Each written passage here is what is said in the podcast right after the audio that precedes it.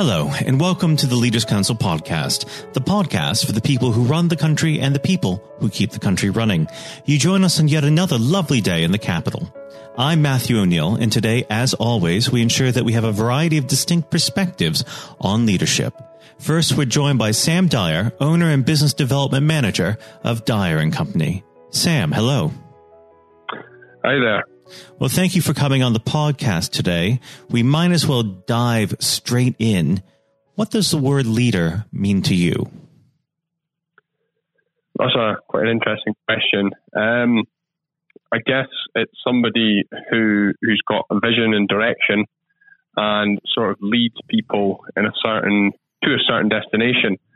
So that could be the owner of a business, or it could be um, I suppose the leader or the, the, the, person moving forward a team, like a captain of a football team. Mm-hmm. Um, so I guess it's somebody, in, in, from my perspective, it's somebody who's got a vision and they've got people who are following them towards that vision.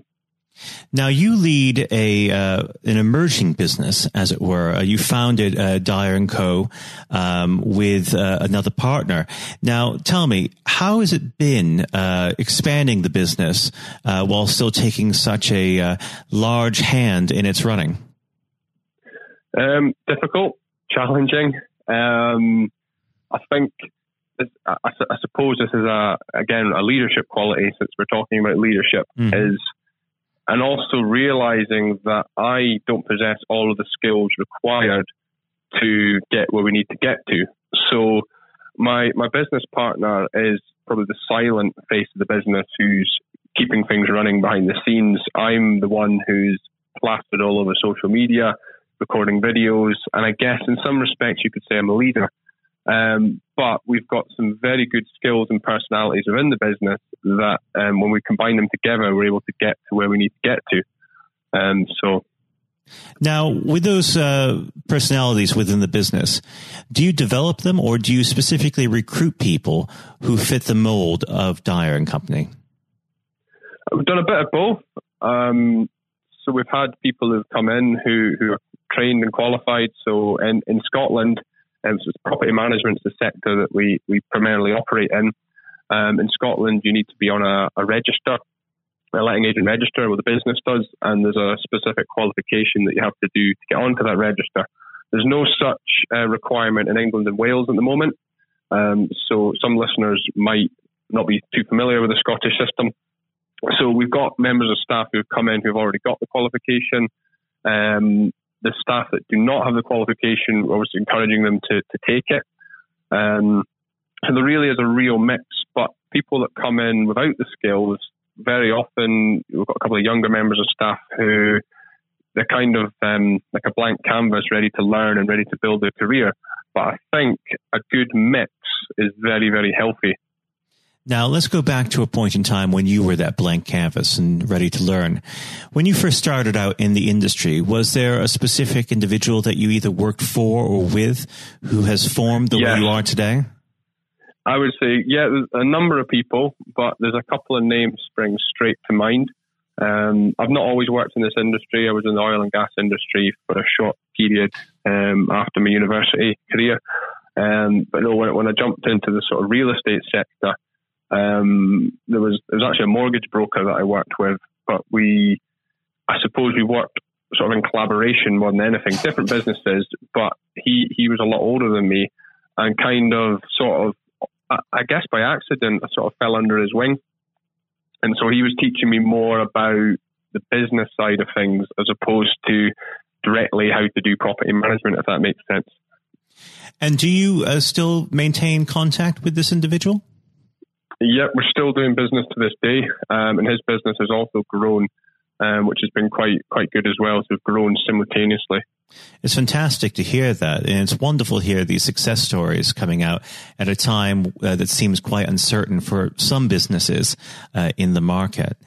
Um, why don't we look at the the wider uh, scope of society and history?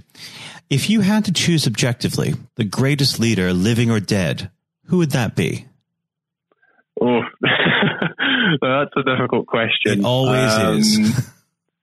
the greatest leader. I think different personalities have been famous for different things and leading in different situations. So, I mean, one of the ones that springs to mind who's very controversial is Winston Churchill. And, you know, he was obviously very effective during the Second World War.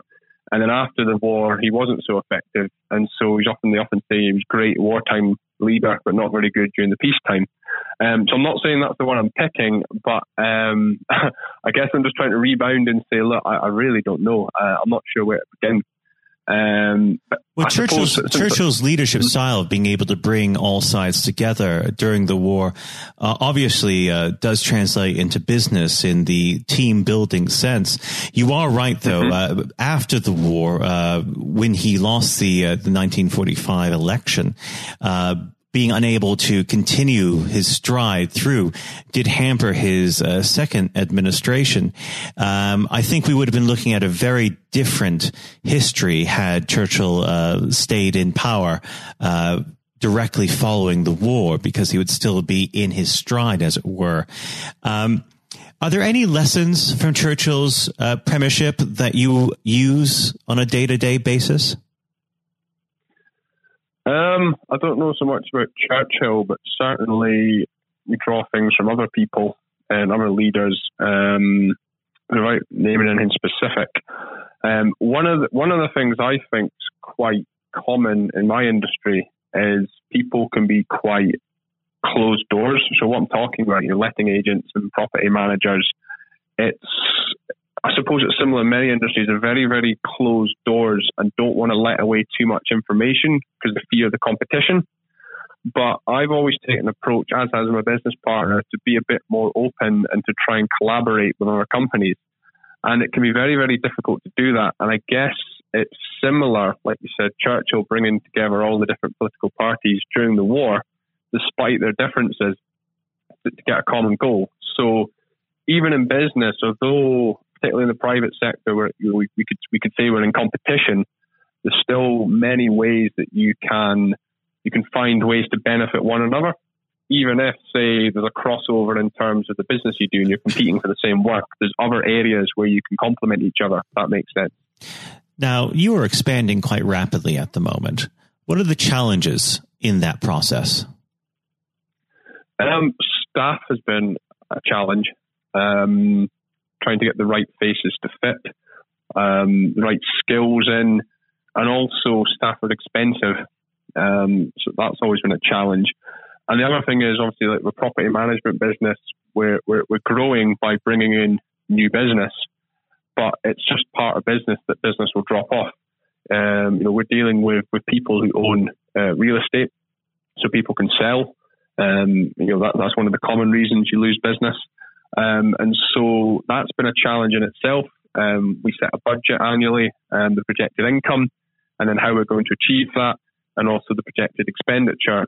So obviously, you can you can meet your targets for the projected new business, but if stuff drops off off the back end, then you know it's kind of hampering your growth um, because we're very much our business is growing by we're basically growing our portfolio of clients. It's not a business where you do a job, it's done, and you're looking for the next one. It's, you know, we've got a portfolio of clients who, you know, producing us income recurring every month.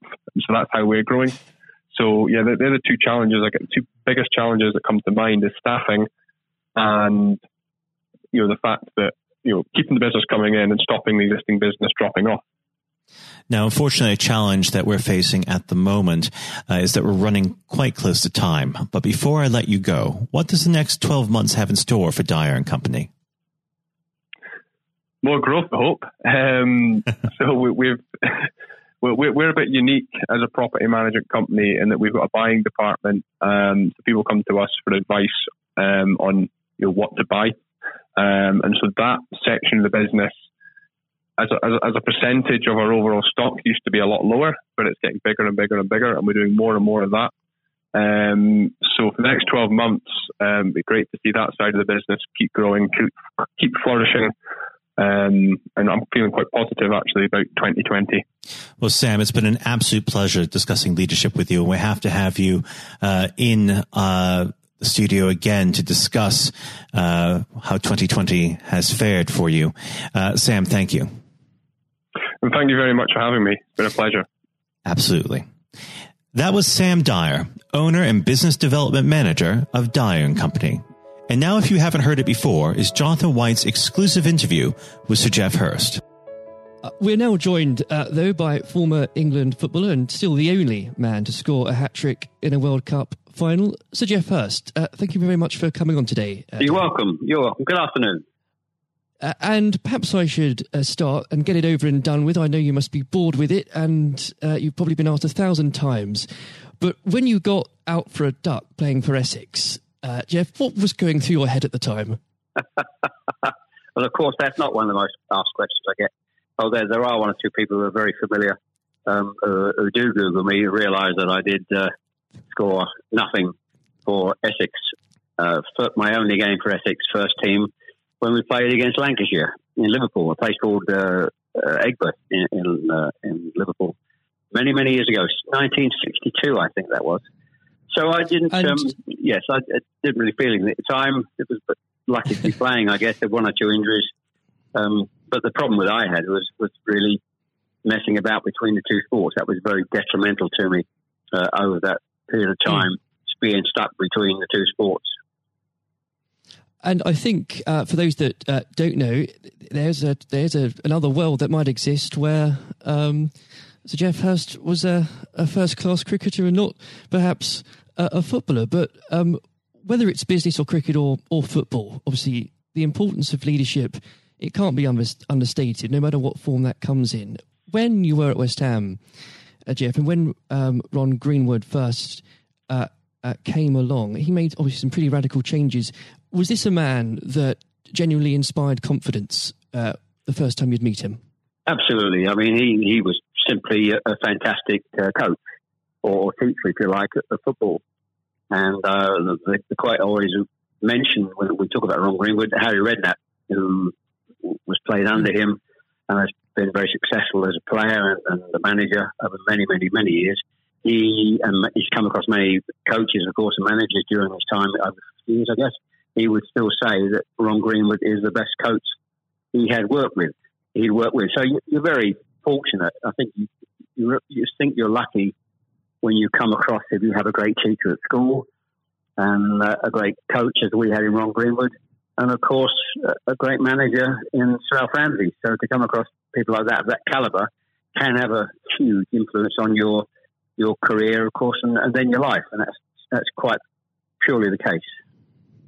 Absolutely. And in those early days um, at West Ham, uh, with with a manager like like uh, Ron uh, there, it's also important to have uh, uh, confidence with your other players, and of course they become your friends. Who did you look at to at the time uh, when to inspire confidence in yourself? Was it more? Was it Peters?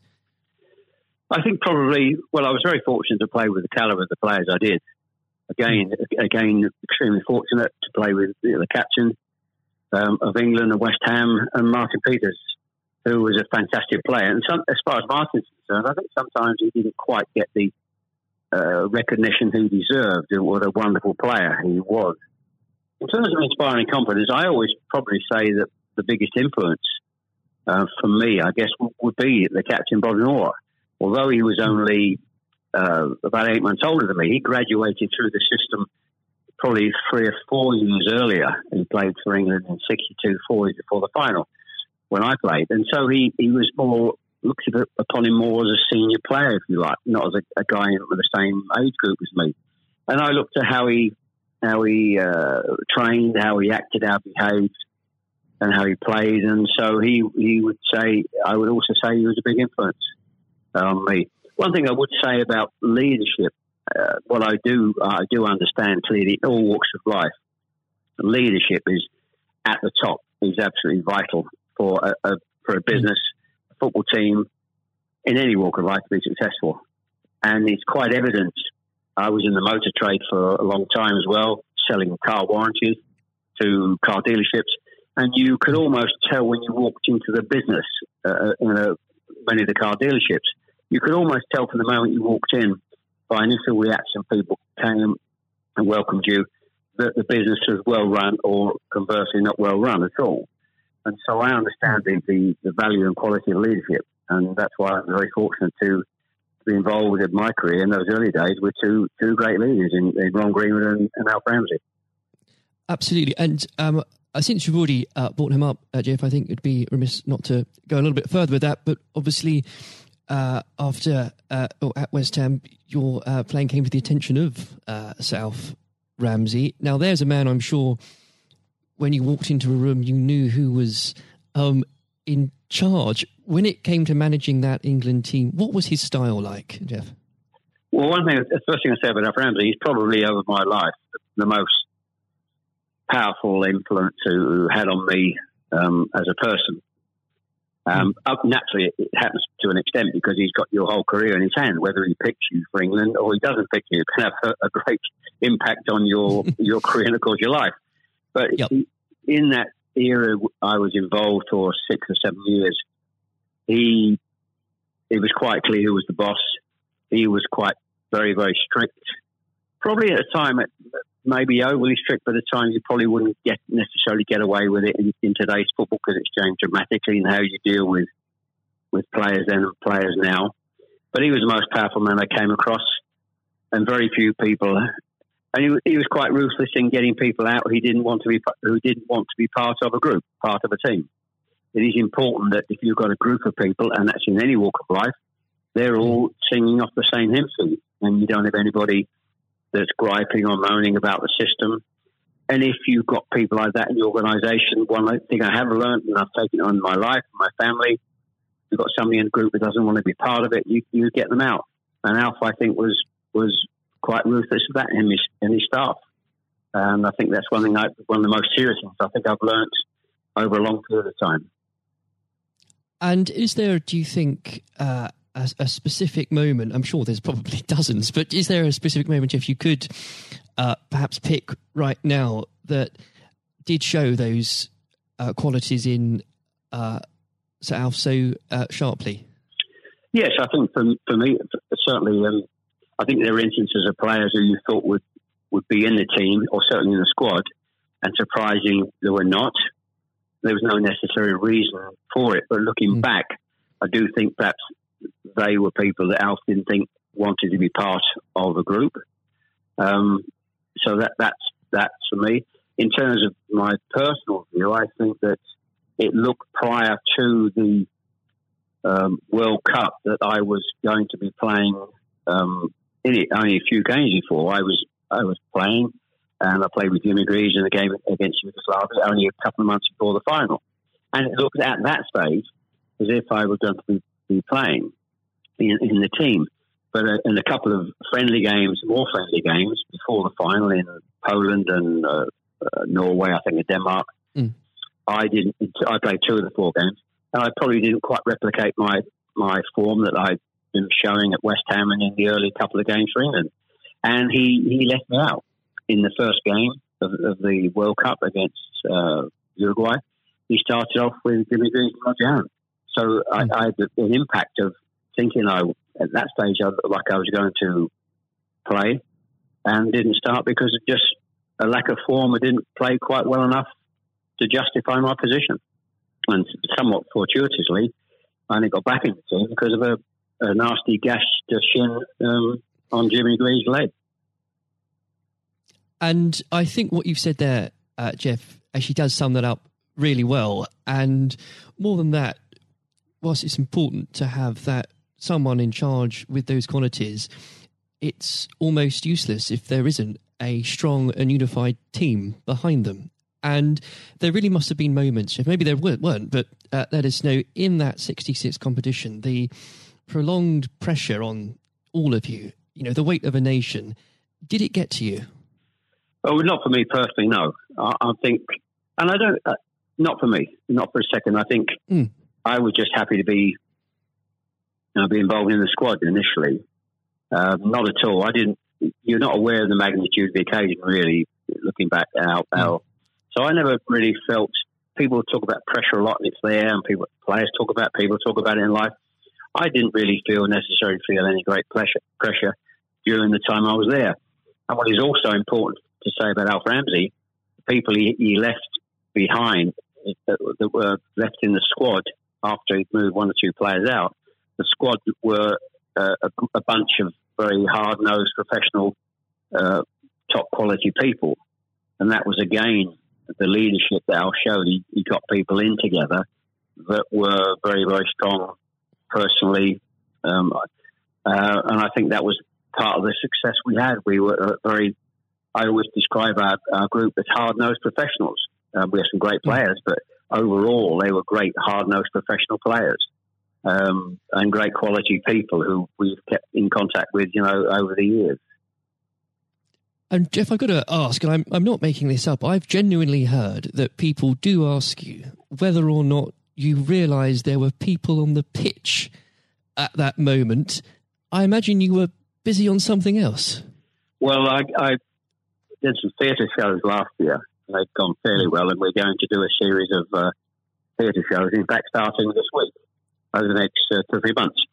And uh, at the end of the theatre shows, we have about 20 minutes where we uh, uh, allow the people in the audience to ask questions.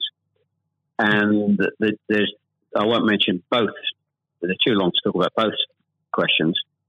Um, one, the other one's a really stupid one. It's too long for me to tell you. It's absolutely ridiculous. but the, the, the other ridiculous question I get asked: Did I realise there were people on the pitch? And of course, I jokingly say, "Yes, I was just about to to shoot to score the goal, and I looked round, put my foot on the ball, and looked round for a little while, and said, "Oh dear, there are six or seven people running on the pitch." So that's uh, I've had been asked that once at one of the theatre shows. so I joke, make a joke about that, and saying, "Yes, I put my foot on the ball and waited, to just had a, look, had a glance around," you know. Maybe it does prove there are things that, such as stupid questions, really. Um, oh, yeah, there, are, there certainly are. I've got another one which I won't bore you with. It won't be too long to tell you.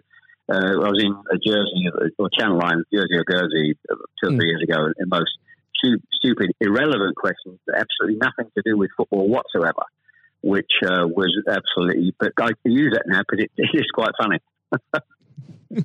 well, maybe another time then. But we. Um, uh, well, you want me? I, I can tell you if you want. You want? You got time? I can tell, I tell you if you want. Geoff, go on, go. I think I, it would be silly if I said no at this point. Okay, so I was uh, doing a, a, at a dinner in, in the Channel Islands, three or four hundred people, black tie dinner, uh, guest of honor. Mm. On this occasion, I was speaking for about twenty minutes, then allowing uh, questions from the audience at the end of the evening.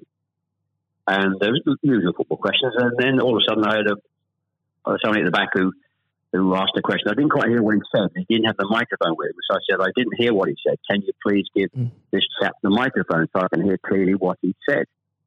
So the chap had the mic, and he said, when a turtle loses its shell, is it naked or is it homeless? Right. what, what a question! What a question! Uh, I think that would be in, definitely in the stupid category, wouldn't it? So we had a laugh about that. Is, uh, well, uh, and we, you've got to have a patient of a saint, I think, sometimes to put up with well, no, like that. But then again, I found it amusing. I just found it amusing. In fact, some of the audience found it highly amusing as well. So it did, uh, um, it did make again, laugh that day. If you can put up with my questions, you can probably put up with uh, anything. Um, but there, there, would have become a point, though, um, Geoff. I think um, you, you were a young man when obviously this happened. When you must have realised that people, teammates, began looking at you for leadership. Um, is that something that occurred to you, or did you just realise that by by quick one way or the other, people actually begin to look up for you for inspiration? Well, possibly. That's never really struck me until you've actually mentioned it now. Quite frankly, it's a new a new question. Mm. Does anybody look up to me? I'm sure perhaps uh, there are there are people who pay you compliments of, of uh, fans of, of, West Ham and, uh, Stoke, and of course uh, England fans who um, I, I, think probably it would be very immodest of me to to suggest I, I, felt that somebody was looking to me for inspiration. Um, you, but, you, don't but, have to, but I will. Uh, well, um, it's, it's, okay for a third party to do it, uh, perhaps. Um, perhaps that may have been the case over the years. Uh, people look at you and um, uh, maybe uh, it has a, helpful effect. Uh, but I do think you, you how you behave and set examples on and off the pitches, people must realise that that's, that has an influence how you react and behave mm. to, to situations on and off the field. Surely, probably has an impact to younger players coming in into the team latterly.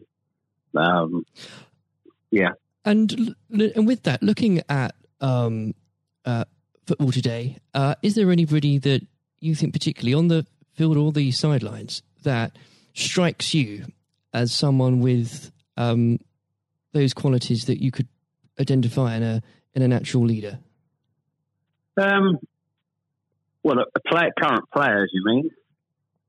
Oh, players, managers, anybody that uh, you look to today, really? Well, I think some of the outstanding. I think the, the, the best example about a, a leader and at the moment is is, is uh, Klopp at Liverpool. Mm. He has been absolutely fantastic to uh, acquire the players and get them to their attitude is absolutely fantastic. They're great players, but there's more than just being good players in football. It is have a good player with a fantastic attitude and their willingness to work for each other and the team is absolutely outstanding. Hence these unbelievable results. There are, you know, and the great players not always succeed as, as individuals or probably even uh, certainly as a team if you haven't got the right attitude alongside it. And they're probably, and that, that comes through the leadership. That's not just luck. Absolutely. That's, that's absolute leadership. He'd be the best example, of course, in, in football terms today. Uh, e- easily, easily. And of course, but going back not that long ago, Alex Ferguson is just absolutely. Mm.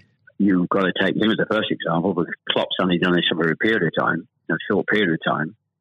But if you look at the 25, 26, 27 years that Alex Ferguson did with Manchester United, and subsequently since he's gone, how they they are not doing so well. He's the best example of management I've seen. We've seen we've probably ever seen, and I don't think anybody will see the light of that kind of leadership again. It's absolutely astonishing, astonishing. And do you think? Could you imagine uh, Sir Alf or even Ron Greenwood managing teams today? Yes, I think so. I think yes, uh, no, no question at all. I think they uh, Ron Green was yeah. Well, the, the answer, straightforward answer is yes. Um, good they, answer. the straightforward answer is yes. I can elaborate as much as you want, but the straight answer is absolutely categorically yes. Uh, and with um, I know uh, if we could talk about this probably for the next hour or so, but um, I'm conscious of the um, time. Um, looking um, back uh, through your um, playing career, perhaps especially um, your time uh, for England, who was it uh, that struck you more than anyone else on the pitch uh, that displayed qualities of not just leadership but uh, companionship and and level-headedness that you think that have stuck with you all these years later? Well, I think we were, I was very fortunate, and I wouldn't pick any one player out. I think looking at There's that, so many, yeah, so many, and that's why we were successful because we had so many um, showing all those qualities that you just mentioned uh, throughout the team.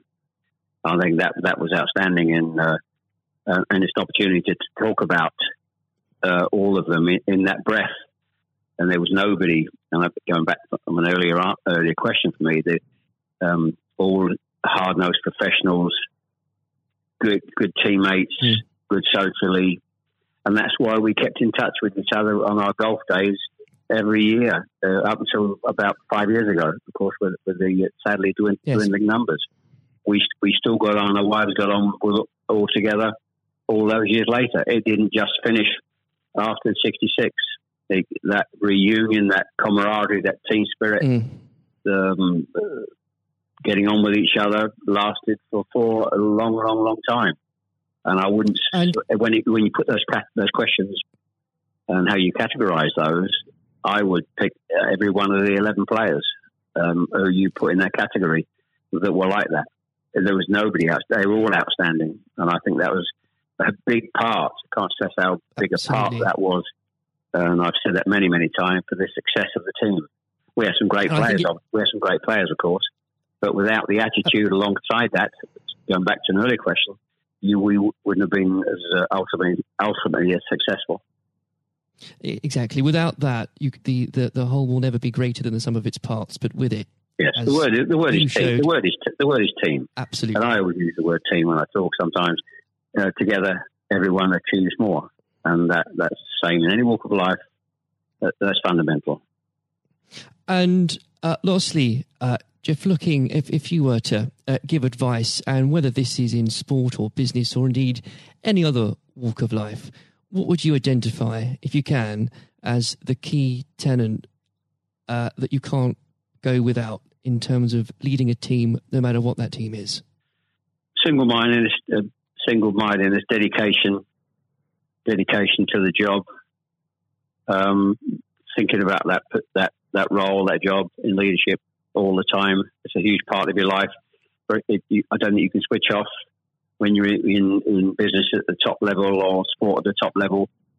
You may, you know, have a, have a couple of weeks holiday, but I'm even sure if, if these top managers and lead, leaders in all walks of life are away on holiday on a beach somewhere warm, I'm sure there's not, uh, they will not switch off for, for two weeks um, and completely uh, not think about their role as the boss of an organisation. And I think that's you're completely focused. You're always thinking about uh, things, thinking about improvements, and it's just dedication and uh, uh, tuning your life to being successful.